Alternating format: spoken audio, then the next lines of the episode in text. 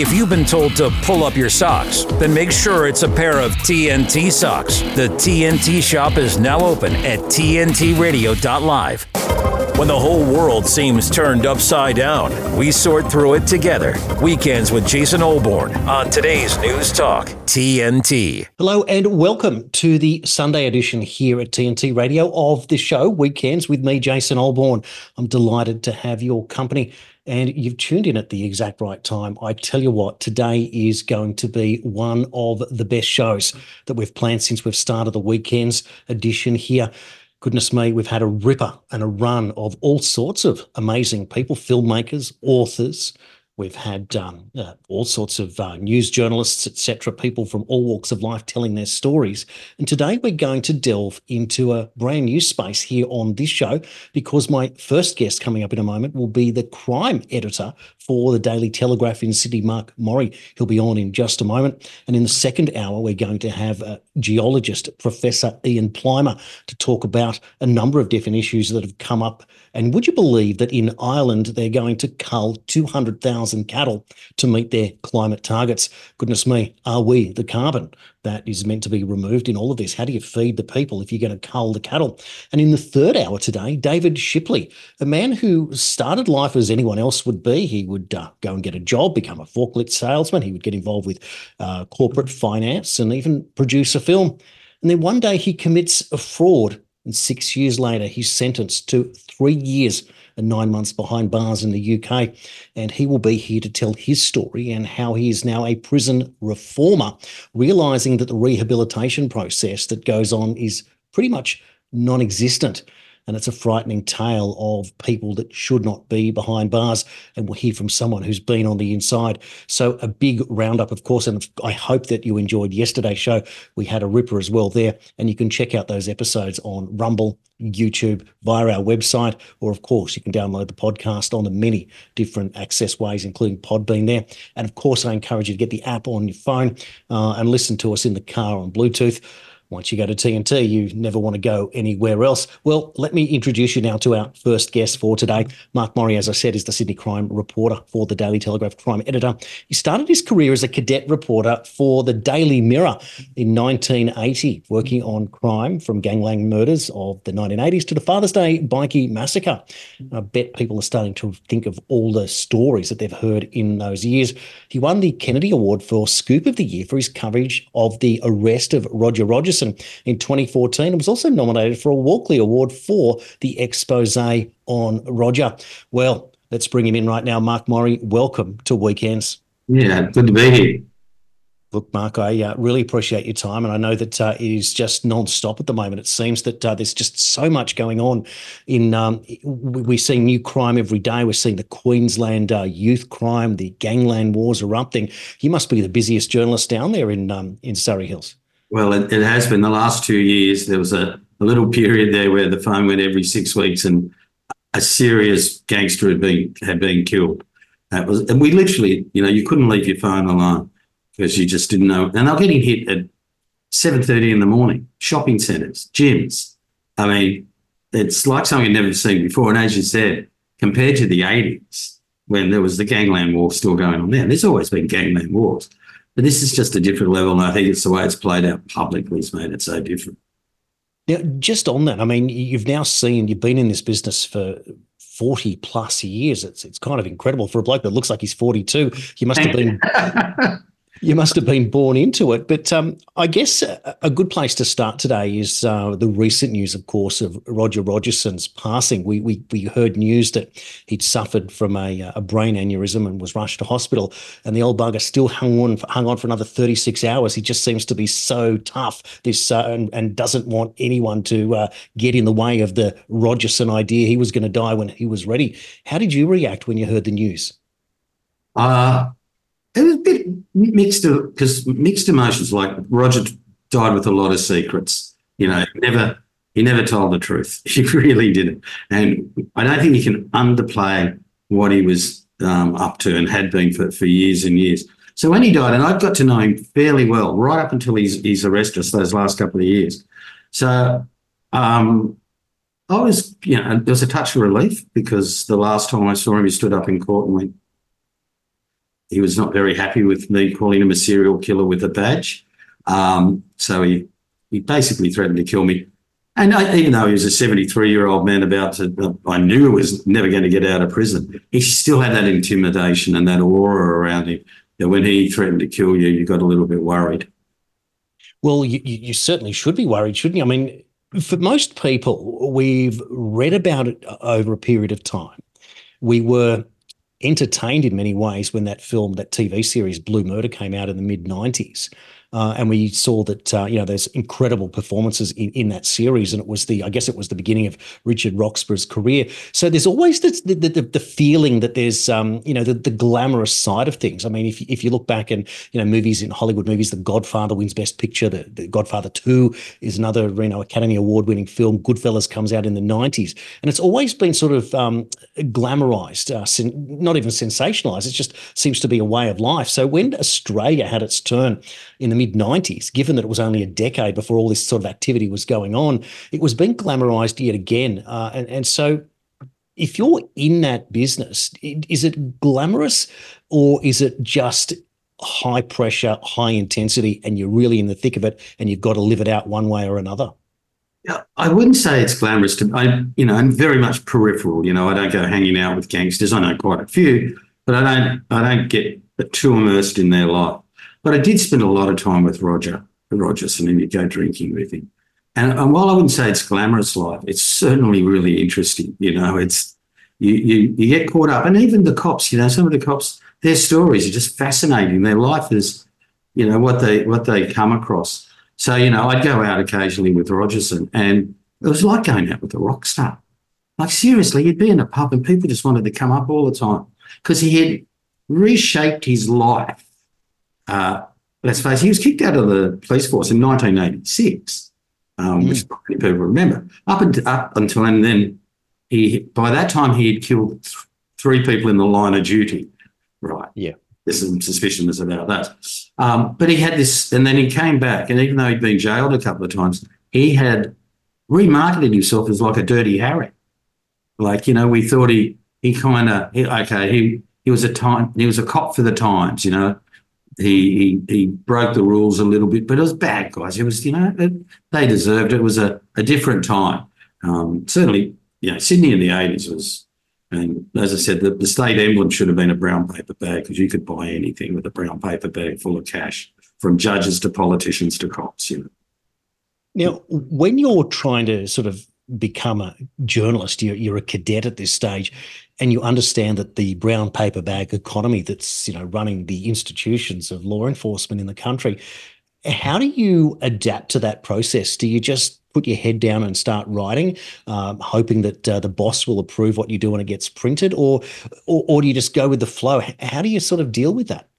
Well, you do. You, you, you evolve. You get your different contacts, and you got to remember in a way, I was quite a naive young guy. And, um, you know, as I said, I was, I, they put me into the crime reporting um, field when one, they, we'd lost a couple of crime reporters. One drank himself to death at a very, very early age. And it was almost part and parcel. And, you know, as I said, I was told, oh, you know, you've got to be claiming $100 a week drinking money. That's what to go out and drink with cops. Um, I actually just thought that it was all part and parcel. You'd go to bars. I go to the, the bourbon beef, you know, in, in King's Cross, drink downstairs with all these cops. And I just thought you didn't pay when you were with them. I was a young guy from the suburbs of Sydney, you know, from a, a, you know, not a not a not a wealthy family. I really from you know, my father was an Italian and came over here and got his own business. And I just didn't realise. I had no idea. I wasn't a gambler, he wasn't. So that world, I just slowly my naivety took a long time for me to lose it. But I really did. I just thought, well, you're with policemen and you go out drinking with these characters, hear their stories. It's just part and parcel of life, you know. It was, and you, you know, I never paid a policeman ever. I never paid them cash. Although I say with you know Roger, you never, you never paid for a drink. You were always paying, you know. Wow. So that was just the way it was. And you'd you'd go to some restaurants and the bill would come and you'd go, you know, there's ten of us how come we're only paying eighty dollars? You know, was, and the journos paid that eighty dollars, and it was still like a, a, quarter of what we should have been paying. Isn't that interesting? So it, it really has that sort of theme there of what we've seen in, in the films, the Goodfellas movies, etc. This, this this separate economy, uh, this different world, almost Teflon coated, if you will, uh, and the goodies and the baddies mixing together. You know, the cops, the gangsters, etc. And there's the journalists writing the stories in the beginning. When um, this process goes on, you haven't really met Roger until much later, but you you are writing about him. Is that how it sort of played out? Well, yeah, I got sent out the first encounter with Roger. It was after he was out of the force and he got involved in a punch up to, you know, uh, over with a neighbour, somebody, you know, some dispute. And he he came to help protect the guy. So there was big news, Roger Rogerson. So I got sent out there and I was in his driveway and he came out in his old Ford Falcon at about 100 kilometres an hour, and I've had to jump out of the way.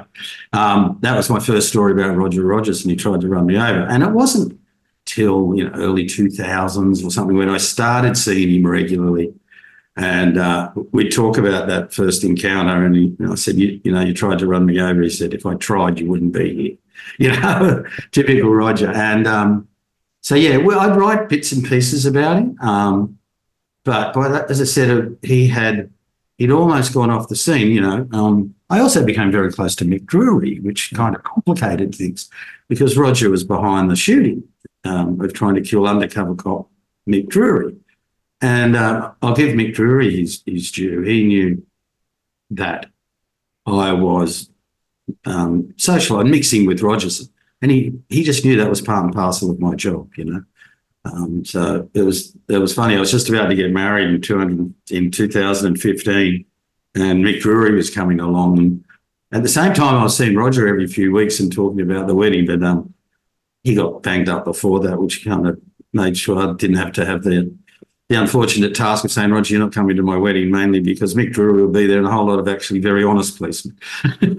so, but it, even now, you talk, there are still guys now who say, you know, um, a, a, little bit in awe of Roger.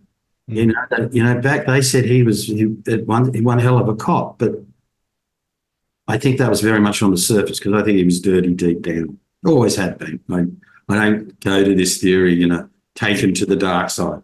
Roger Roger started on the dark side.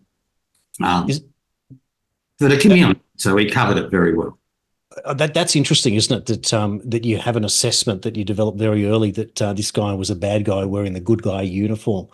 Uh, you wonder, therefore, what kind of motivation would it be? Because uh, what we've sort of learnt about Roger is that he wasn't necessarily a hoarder. He certainly didn't show it off. And as you mentioned there, his old Ford Falcon yeah. uh, was a bit of a habit to drive these old bombs uh, he, he, wasn't into sort of showing off. We saw, of course, in, in the films that uh, Neddy Smith's driving around in a brand new, you know, S class Mercedes by comparison.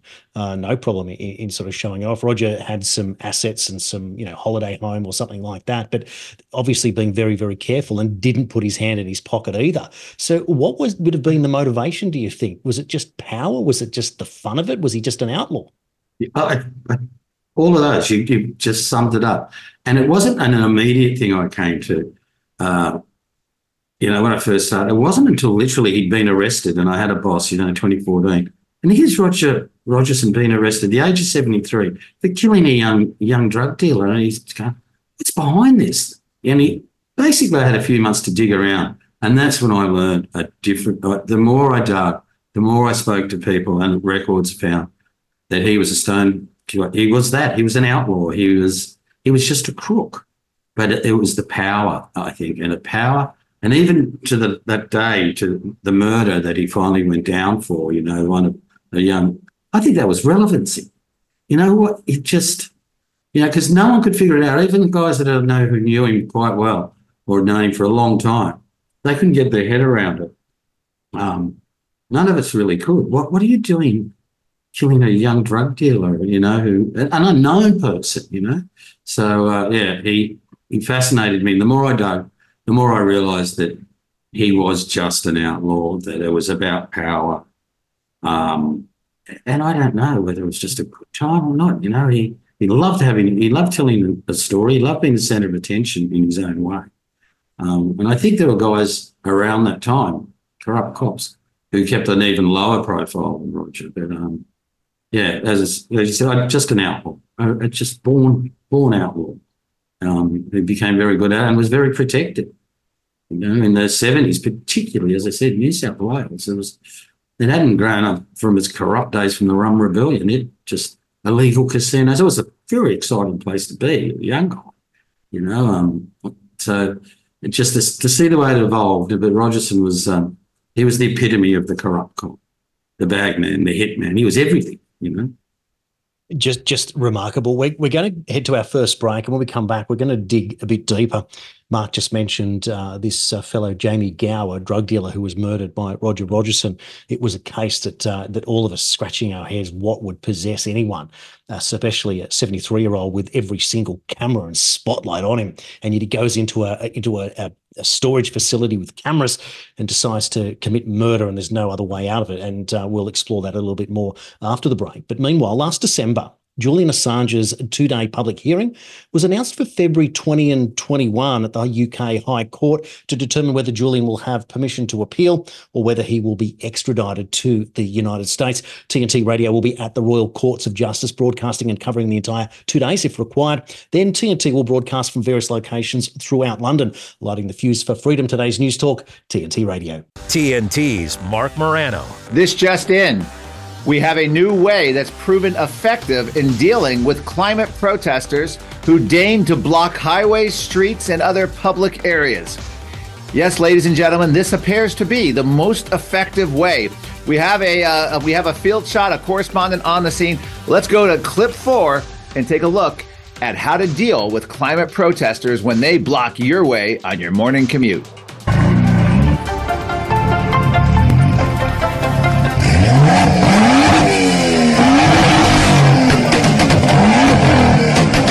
Want to see protests shut down. But obviously, when you're blocking traffic and you're doing that, you need to be dealt with. I thought this was a great vigilante way of dealing with it. Marc Morano on today's News Talk, TNT. In a democracy, the majority vote rules. But in most democracies, you can only vote for change every three or four years. To understand what people want, governments and political parties use focus groups. These focus groups can include as little as 20 people. Australia is a country of over 25 million people. Does making decisions based on 20 people sound fair to you? Have your say. Be heard in between elections. Download the For My Say app now. That is number 4, My Say.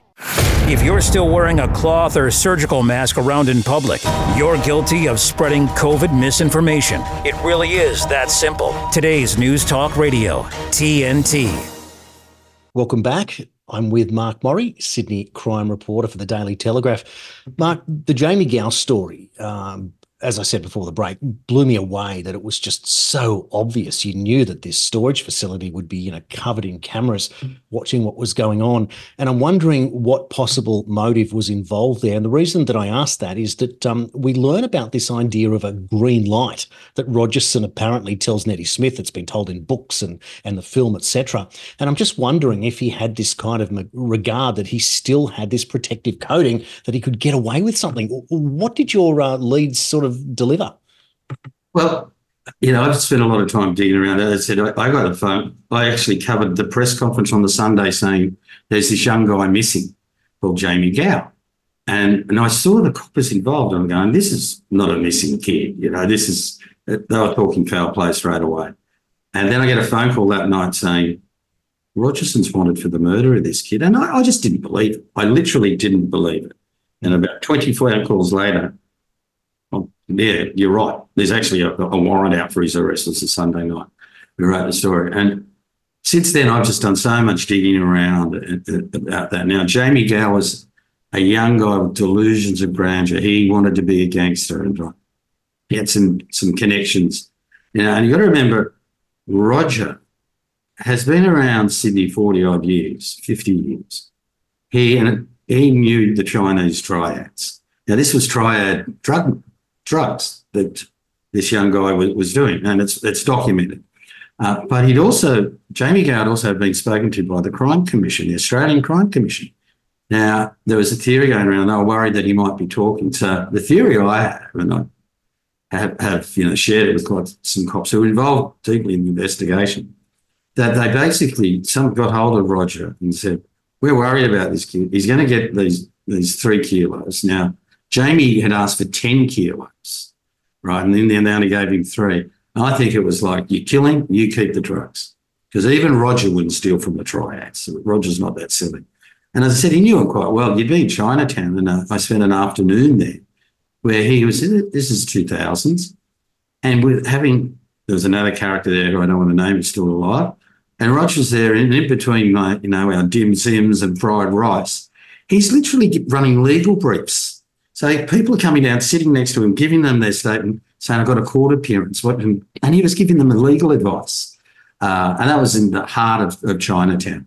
So um, that's the theory that some people have. And they said, and they're police that are involved in it.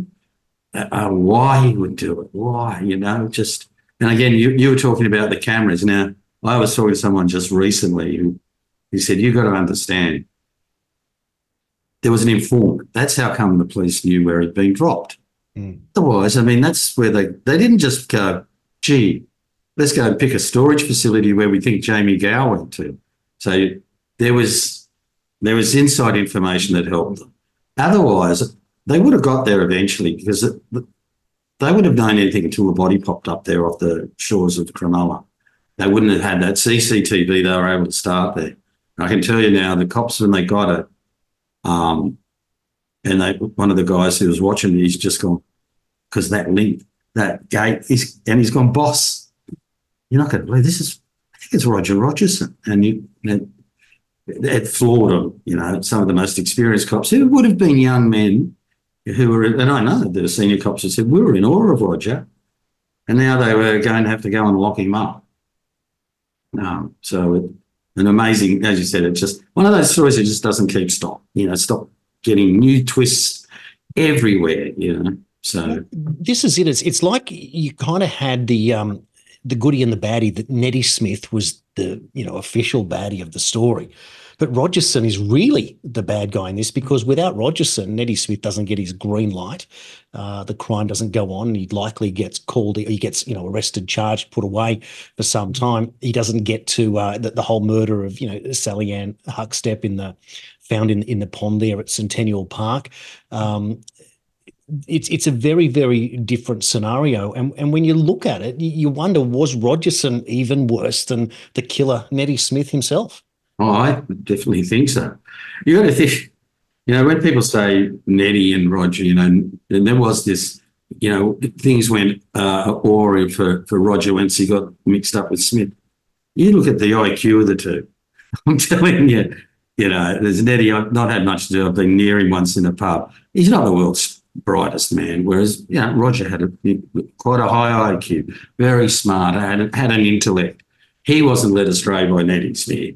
He was he was the driving force, the puppet master for uh, of Ned. Um, and you know, you talked about Sally Ann Huckstepp, the one we all forget about, and I didn't really know about, and was was her old flatmate was a, a woman called Lyn Woodward. Yes. Who, um, just vanished. Never got the headlines that Sally Ann did. Who, Sally Ann, you've got to say, was incredibly brave in a lot of ways, um, which it led to her death. But uh, there are other people at Roger and disappearances we probably don't even know about that Roger and Neddy were involved in. How did you discover the story of Lyn Woodward? I mean, it was obviously underreported, but you have then since reported on her. In a big way. It, it goes back, there was a a uh, crime reporter who's now dead, Morgan Ogg, and he, he he was trying to dig around it, and that must have been in the nineties, um, before the Royal Commission. And in fact, he ended up working for uh, the independent John Hatton, who actually pushed and got the Royal Commission, which really undid every, the whole New South Wales police force. And I just remembered this, um, and he'd since died, and, and I mentioned it, and Mick Drury said, "Yeah, well, yeah, there's a lot to it. Dig around. And then I was lucky enough to to um, find Lyn's brother, Scott, and then a police officer called John Laycock, an assistant commissioner who investigated Neddy, a lot of Neddy's murders. It was called Operation Snowy, which eventually they charged Neddy with about six or seven murders. He only went down for one or two.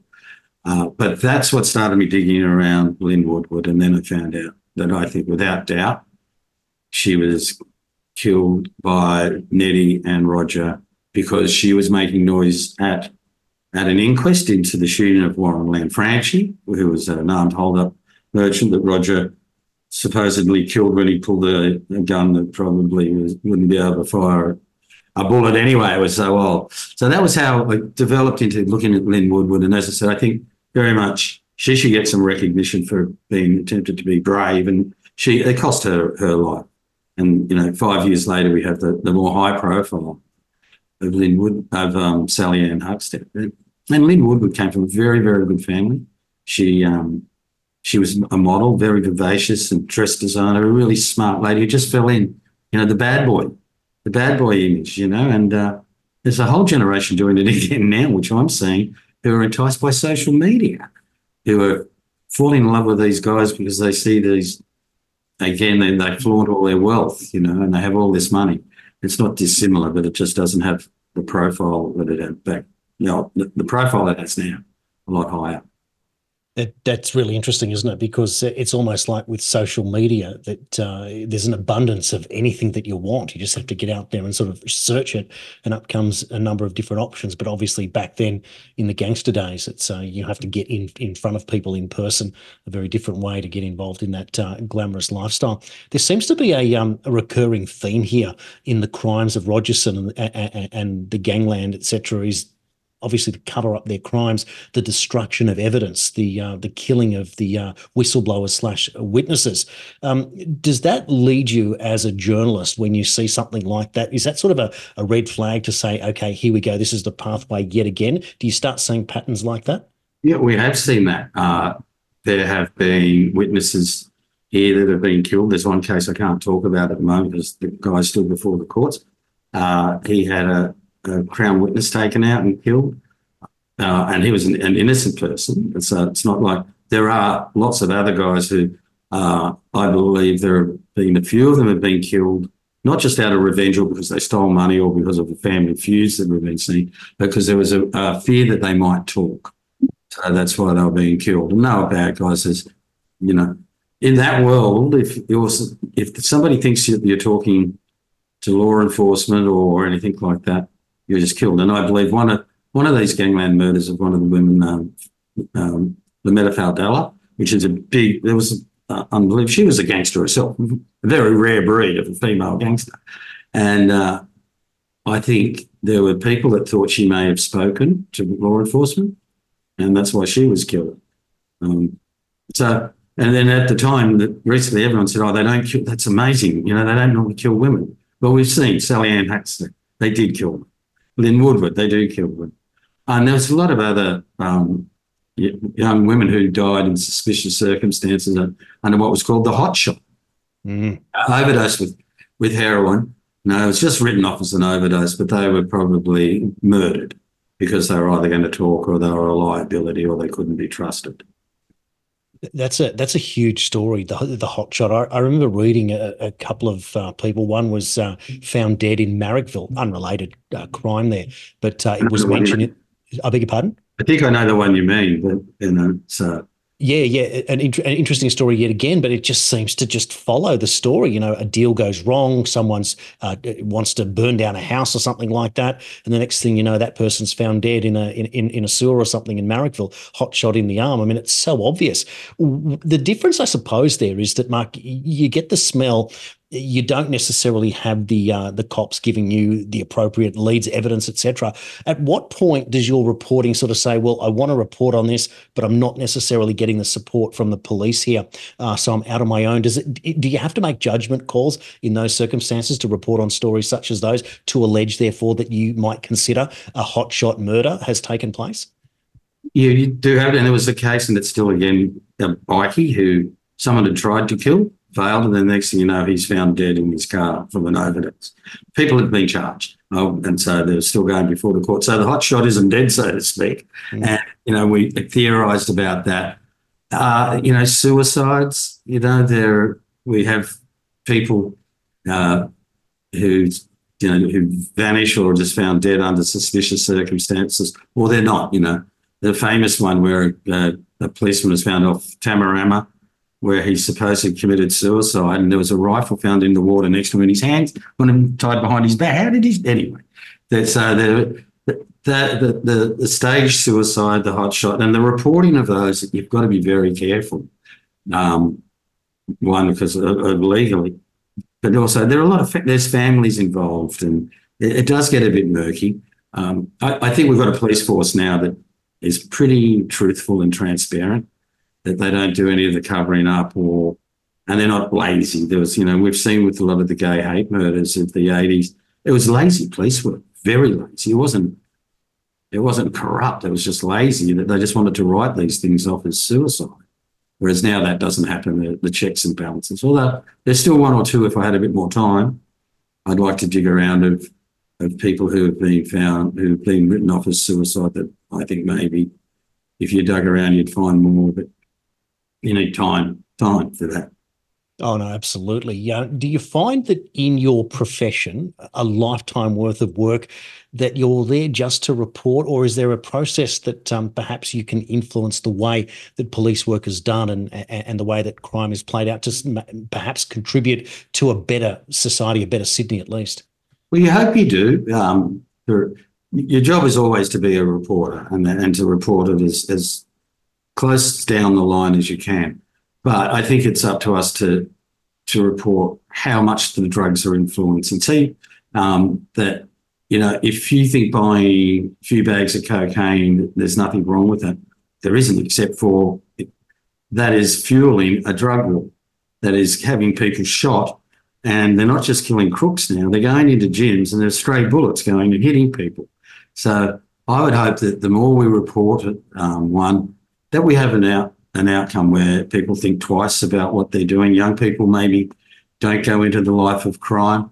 Um, I desperately hope the governments would say we need to give law enforcement a lot more money because I mean uh, we talk about the amount of drugs coming into the country and how we can't stop it, particularly like meth. Was such a destructive, horrible drug, and they're fighting international drug cartels with the budget of Coca Cola. You know, and I would hope that we could start saying, well, we've got to start letting our guys, giving them a lot bigger budgets. They're going to be fighting drug cartels with the amount of money, they build, Mexico, they build their own networks, their own um, phone networks so that they can't be listened into. They have their own towers, you know? And that's, there's stuff like that starting to happen here because the money being made here is getting close to what we're seeing over there. We're, it, it's phenomenal. And, you know, we go back to, we go back to Rogerson's era and what really escalated the corruption and the amount of money was heroin. That changed the rules. Like now, the amount of money being made from heroin sent a lot of people just couldn't resist the amount of money and the corruption that it, that it led to. And we're seeing a similar thing here with cocaine. The amount of money is just, it's off the charts. Just it's just incredible when you get a feeling for, for how, how it works and follow the money trail must be the other part of this, of course, that uh, when you're looking for the various different clues and you see it there, uh, you, you obviously talking about the, the, the meth business um, on top of that as well. It just seems to be a, a never-ending uh, story. I, I, we're going to go to the break in a couple of minutes, um, and I want to talk to you about uh, today's crimes, particularly Queensland youth and gangland wars as well. So I think it's probably a good time to ask you about uh, something that happened early on in your career, something that changed uh, the very uh, face of Sydney, the attitude, and it was the Anita Cobby murder. Uh, and I understand that you were obviously quite young when that had happened, and it did affect you in a profound way, um, but you still remained a crime reporter didn't scare you away from it. But how did that um, that case and and the murder of that poor lady uh, change you? It. I learned a lot about empathy as well. Like, um, and I also learned about police, and it was. It was a big part of, of, of my early career. I'd only been a reporter for um, five, six years. So, but going along, and I had a lot to do with um, with Anita Cobby's uh, parents. And as you said, it was the most brutal, brutal murder. And I was exposed to, like, I was outside Blacktown Police Station when they brought in the, some of the Murphy brothers who and, and Travis who'd been charged with the murder. They were there were four five hundred people. They were rocking the car outside Blacktown. So you, you it was this amazing thing about exposed to news and how it can affect society. You saw that the grief of the parents, you saw the, the the absolute dedication, obsession of some of the police officers who became lifelong friends um, who worked on that case. So, it, it, in a way, it gave me a, a taste, and I, I, I kind of got addicted to it. It was, you know, and, and seen a great outcome from an evil deed. And as you said, I hate to say it, the Anita Cobby murder is almost a trademark for Australian murder. It is still the one that resonates nearly, you know, 40 years later. There are young nurses that know the name Anita Cobby. Um, four of the five killers are still alive. And as I said, John Cobby, her husband, who I know quite well, whenever I ring him, he says, I'm hoping you're telling me that one more is dead. Um, and it's not. Unfortunately, it will be about the footy or something. And he said, okay, well, maybe next call it'll be. And he, so, yeah, it had a profound effect on me. It taught me a lot.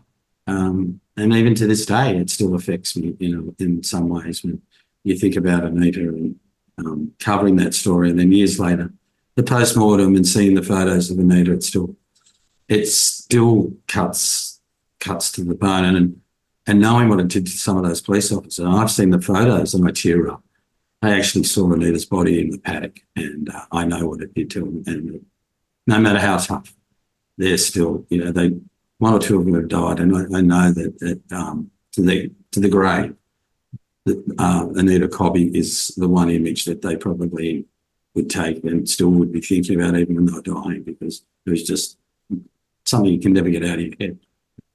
I um I just find it just impossible to be able to comprehend that some almost 40 years later you still are emotional despite uh, obviously in your line of work developing probably the thickest skin of anyone in, in the business uh, dealing with crime on a daily basis. So it's just profound as i said before that uh, that it can change a person but to still make you determined and those police officers the same way probably to make them all better cops at the, at the same time. And uh, and only for uh, the relationship to to go on for for four decades and, and still in touch with John Cobby whose only wish is to find out that another is uh, never to take another breath and have any influence on society. It's just an incredible, incredible story. We're going to take a break, and when we come back, we're going to talk to Mark a little bit more about what's happening right now. I do want to get his take, perhaps, on what happened with Rogerson when he was in jail, um, and, and maybe how Mark was there and speaking to him, and just the reaction of how this man even existed in prison in his 70s, just whether he was some sort of thought he was a rock star, or maybe he ran out of people that actually liked him, and then he thought that he might as well mix with the people that he had become a crim himself. It's just a, a, an amazing story. And uh, we'll take that break and we'll come back with more here on Weekends on TNT Radio. De-weaponizing weather with reality and perspective. I really don't understand how this trial between Michael Mann and Mark Steyn is continuing. And I don't know if Dr. Mann wanted to put his hockey stick on trial. There are so many holes in his argument. It is hard to believe. I don't even understand how people could have let that out without questioning it. And I've talked about this before. One of the biggest problems I have is he won't let anyone look at his data, at least no one that is skeptical of his data. And that should raise red flags. And I've talked about this many, many times, you can go and look at what the global temperature does. When it's warm in the eastern and central part of the United States and warm across Europe, usually the global temperature is elevated. Now, when it's cold in those areas, believe it or not, the global temperature is actually colder. The problem with his whole hockey stick and the recreation of temperatures from pine cones is the areas he looks at and draws his ideas from are usually cold when the earth is warm. So he would not be able to detect that. He would not know that because he's not a meteorologist. If he was a meteorologist, would he know it? Of course he'd know it because we talk about this all the time. They're called teleconnections. So if I were in there talking about this, I'd be asking, where is your meteorology background and are you aware of this going on? But in any case, this whole hockey stick idea of temperature recreation looks to be more of a hokey stick to a lot of us out there. And the first red flag is you wouldn't let anyone look at your data. This is TNT climate and weather watchdog meteorologist Joe Bastardi asking you to enjoy the weather. It's the only weather you've got. Meet Norm. He lives with anxiety, but with the help of this latest innovation from Be Normal, he can be normal, just like everyone else. With the swipe of a finger, you can project happiness, confidence, machismo. Why settle for being real when you can be normal? The Normal Maker. New from Be Normal. This item doesn't really work because there's no such thing as normal. We're all different. What we like, how our brains work. In fact, one in five of us live with mental illness. Don't filter who you are. Start by talking to someone you trust. And remember, there is no normal.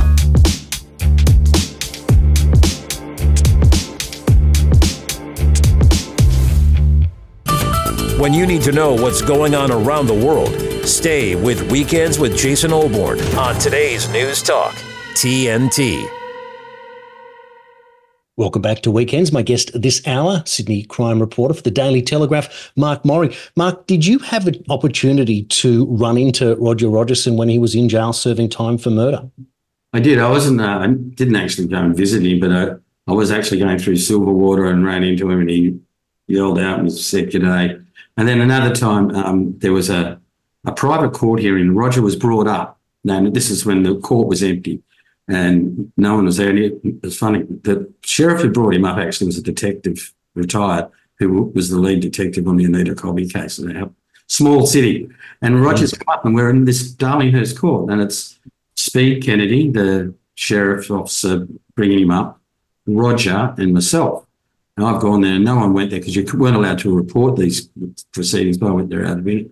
I went over and had a chat to Roger, you know, that was before I called him a serial killer with a badge and we were on talking talking terms and he was quite affable, always very affable, always put on this great front. But I know he didn't like jail. Uh, like we talked about it a lot because before he got locked up for Jamie Gao, he did two other stints in 1990 and again in the early 2000s.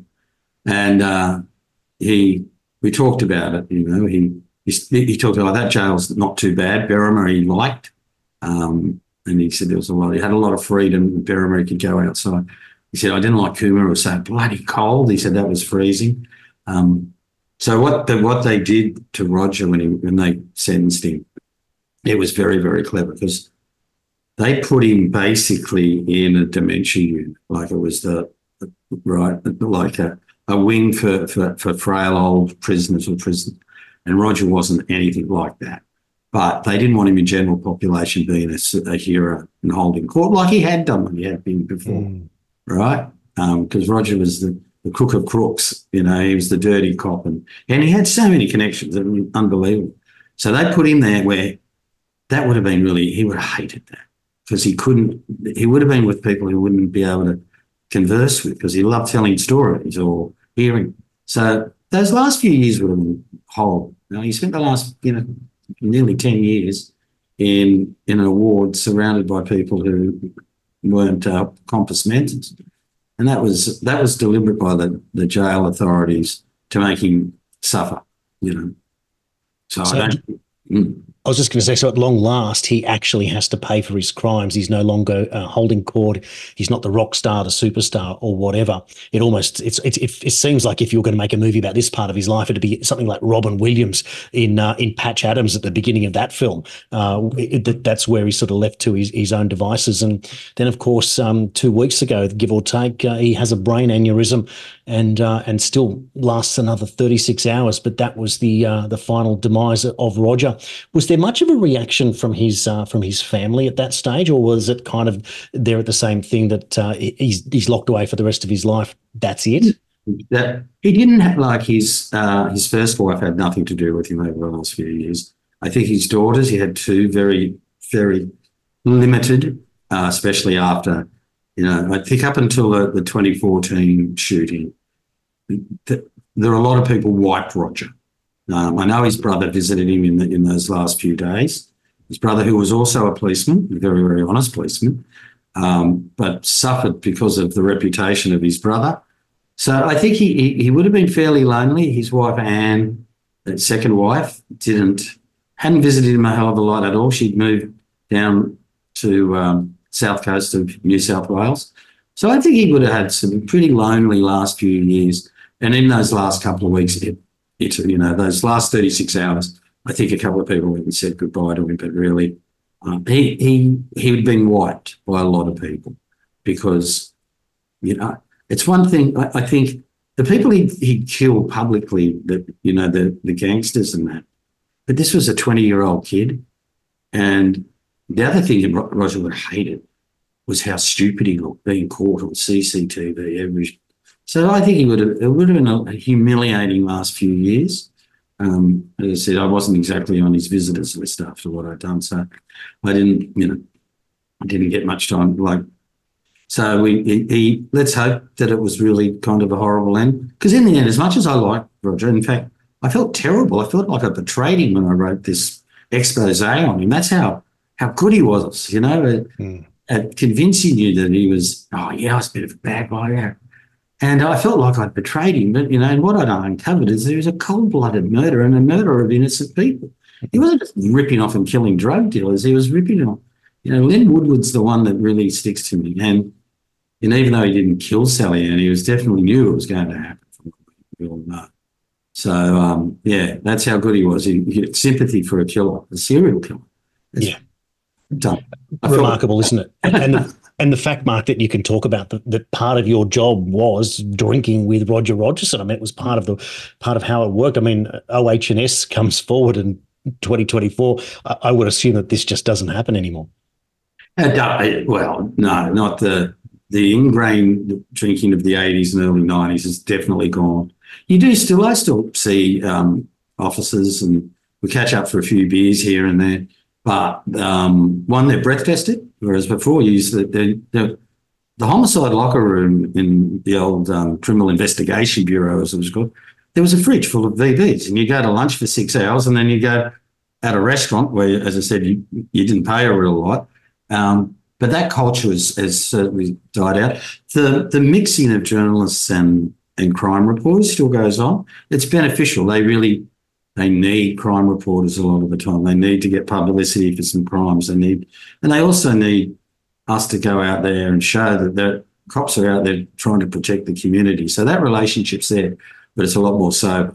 Not having said that, I still might catch up for a few beers and at the odd long function, and especially retirement functions for for officers. That's when you mm. you see a lot of guys and you catch up and you hear some of the some of the best stories you can ever report. Yeah, no, that makes a whole lot of sense. Now, the Queensland youth crime that's going on at the moment, it seems to be ongoing. It threatens to bring down the Labor government uh, when the election comes up uh, this year, I think.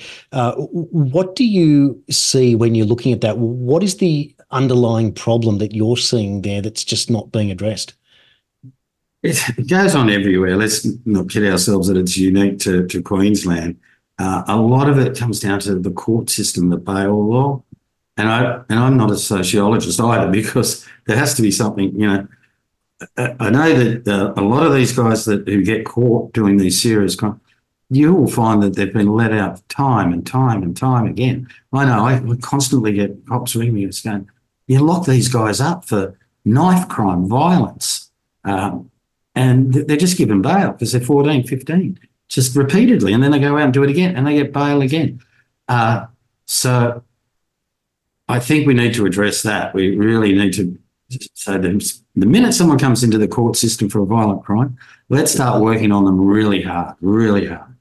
Uh, whereas I think we're finding they're just let back out to keep going and mix again with the same people.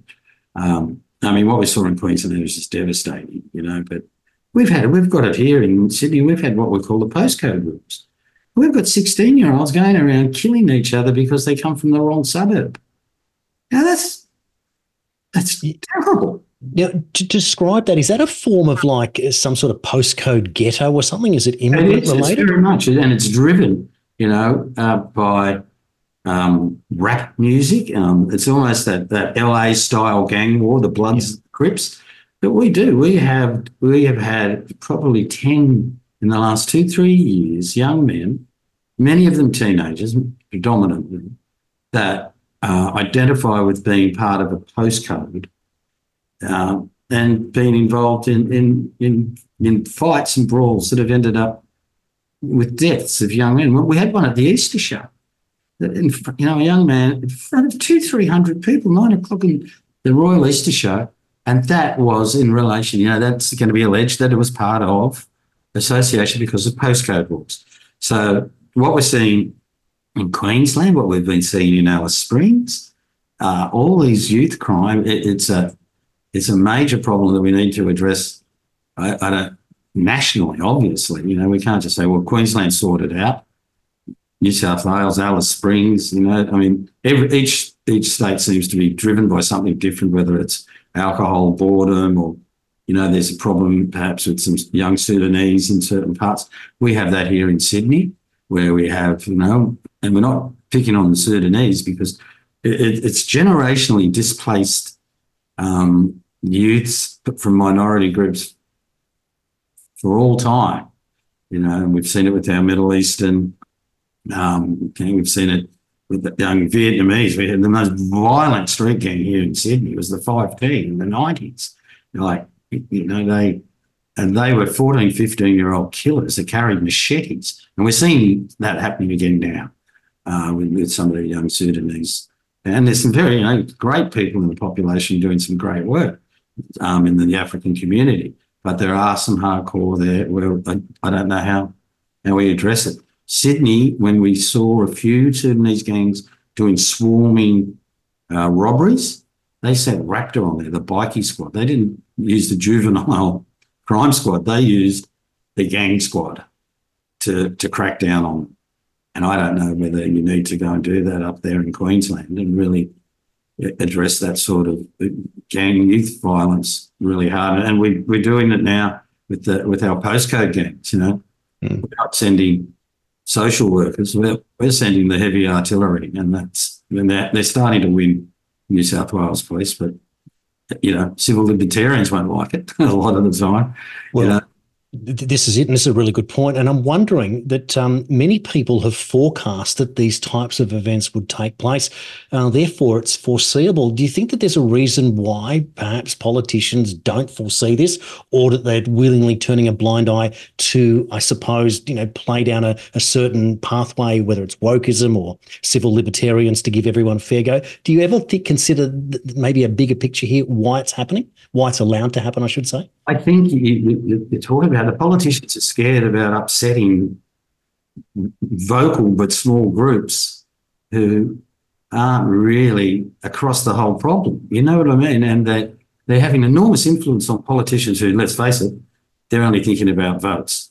You know, um, uh, they're scared of losing votes, but what they've got to think about, you're going to lose a lot of votes when you start losing people getting killed in the streets and violence. So, and then, but by then it's too late. You haven't taken those preventative measures that I'm saying that maybe are politically unpalatable, that maybe are not going to make a whole lot of people in this modern world very happy saying you're not allowed to do that. You've got to take some hard decisions. You know, I don't want to sound like an extremes right wing, but it's, I just think that we have to fight some of these these problems very early on, stomp on them before they get out of control. Because you know we've got we've got very liberal courts here. Just as I said, just mm.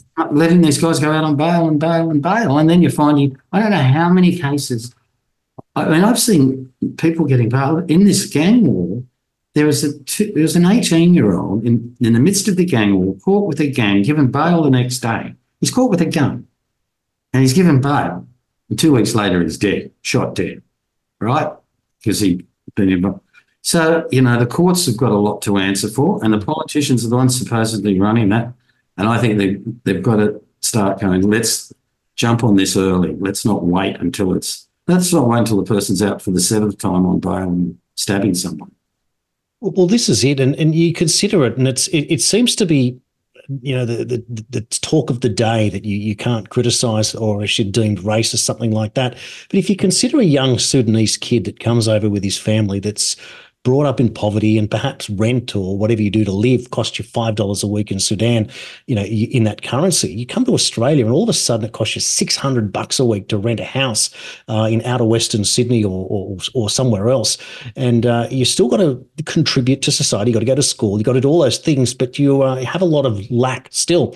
Now there's welfare, etc., and things that are offered, uh, but it still doesn't meet the bills. And you would have to think that there'd have to be some importation of culture of how things were done back in the old country that are transferring to the new. And that's the part I think that the, this nuance that it's it's it's glossed over uh, that's disappointing in, in, this approach. And you do wonder uh, when it's manipulated so that 14 and 15 year olds are the assassins doing the dirty work for uh, for the higher ups that uh, again being used. And you think that there's got to be a better way in all of this that uh, that we can uh, create the Australia that we want um, uh, in the image of the Australia that it was. It's not a bad thing to look back in the past to say things weren't as bad as they were, and we don't necessarily just have to open the doors open and accept everything. I think that's the the, the part that we all look at. I've just looked at the clock, Mark, and we've unfortunately we're run out of time. I've got a minute. No, that's okay. But um, I just want to say um, thank you for the time today. I also want to mention that uh, you've got a, a, series coming up at the at the uh, Daily Telegraph, uh, "The War, Kill or Be Killed," which I think launches um, next week. Uh, that looks pretty exciting. It's a is, is it a, a, podcast series? No, it's actually a, a mini documentary, like a 50, you know four or six 15 minute episodes that we put out over the next over the next few weeks, and we're still kind of cut it on the run. The last time we did this there were people being, we'd have to redo episodes because somebody got shot in the middle of an episode and we'd have to recap. Um, let's hope it doesn't happen again because we've got plenty of dead people anyway. So, yeah. In, indeed. Mark Morri, thank you for your time on today's show. Really appreciate it. We're going to take a break and uh, have news. And coming up after the news, my next guest, Professor Ian Plumb, will be joining us.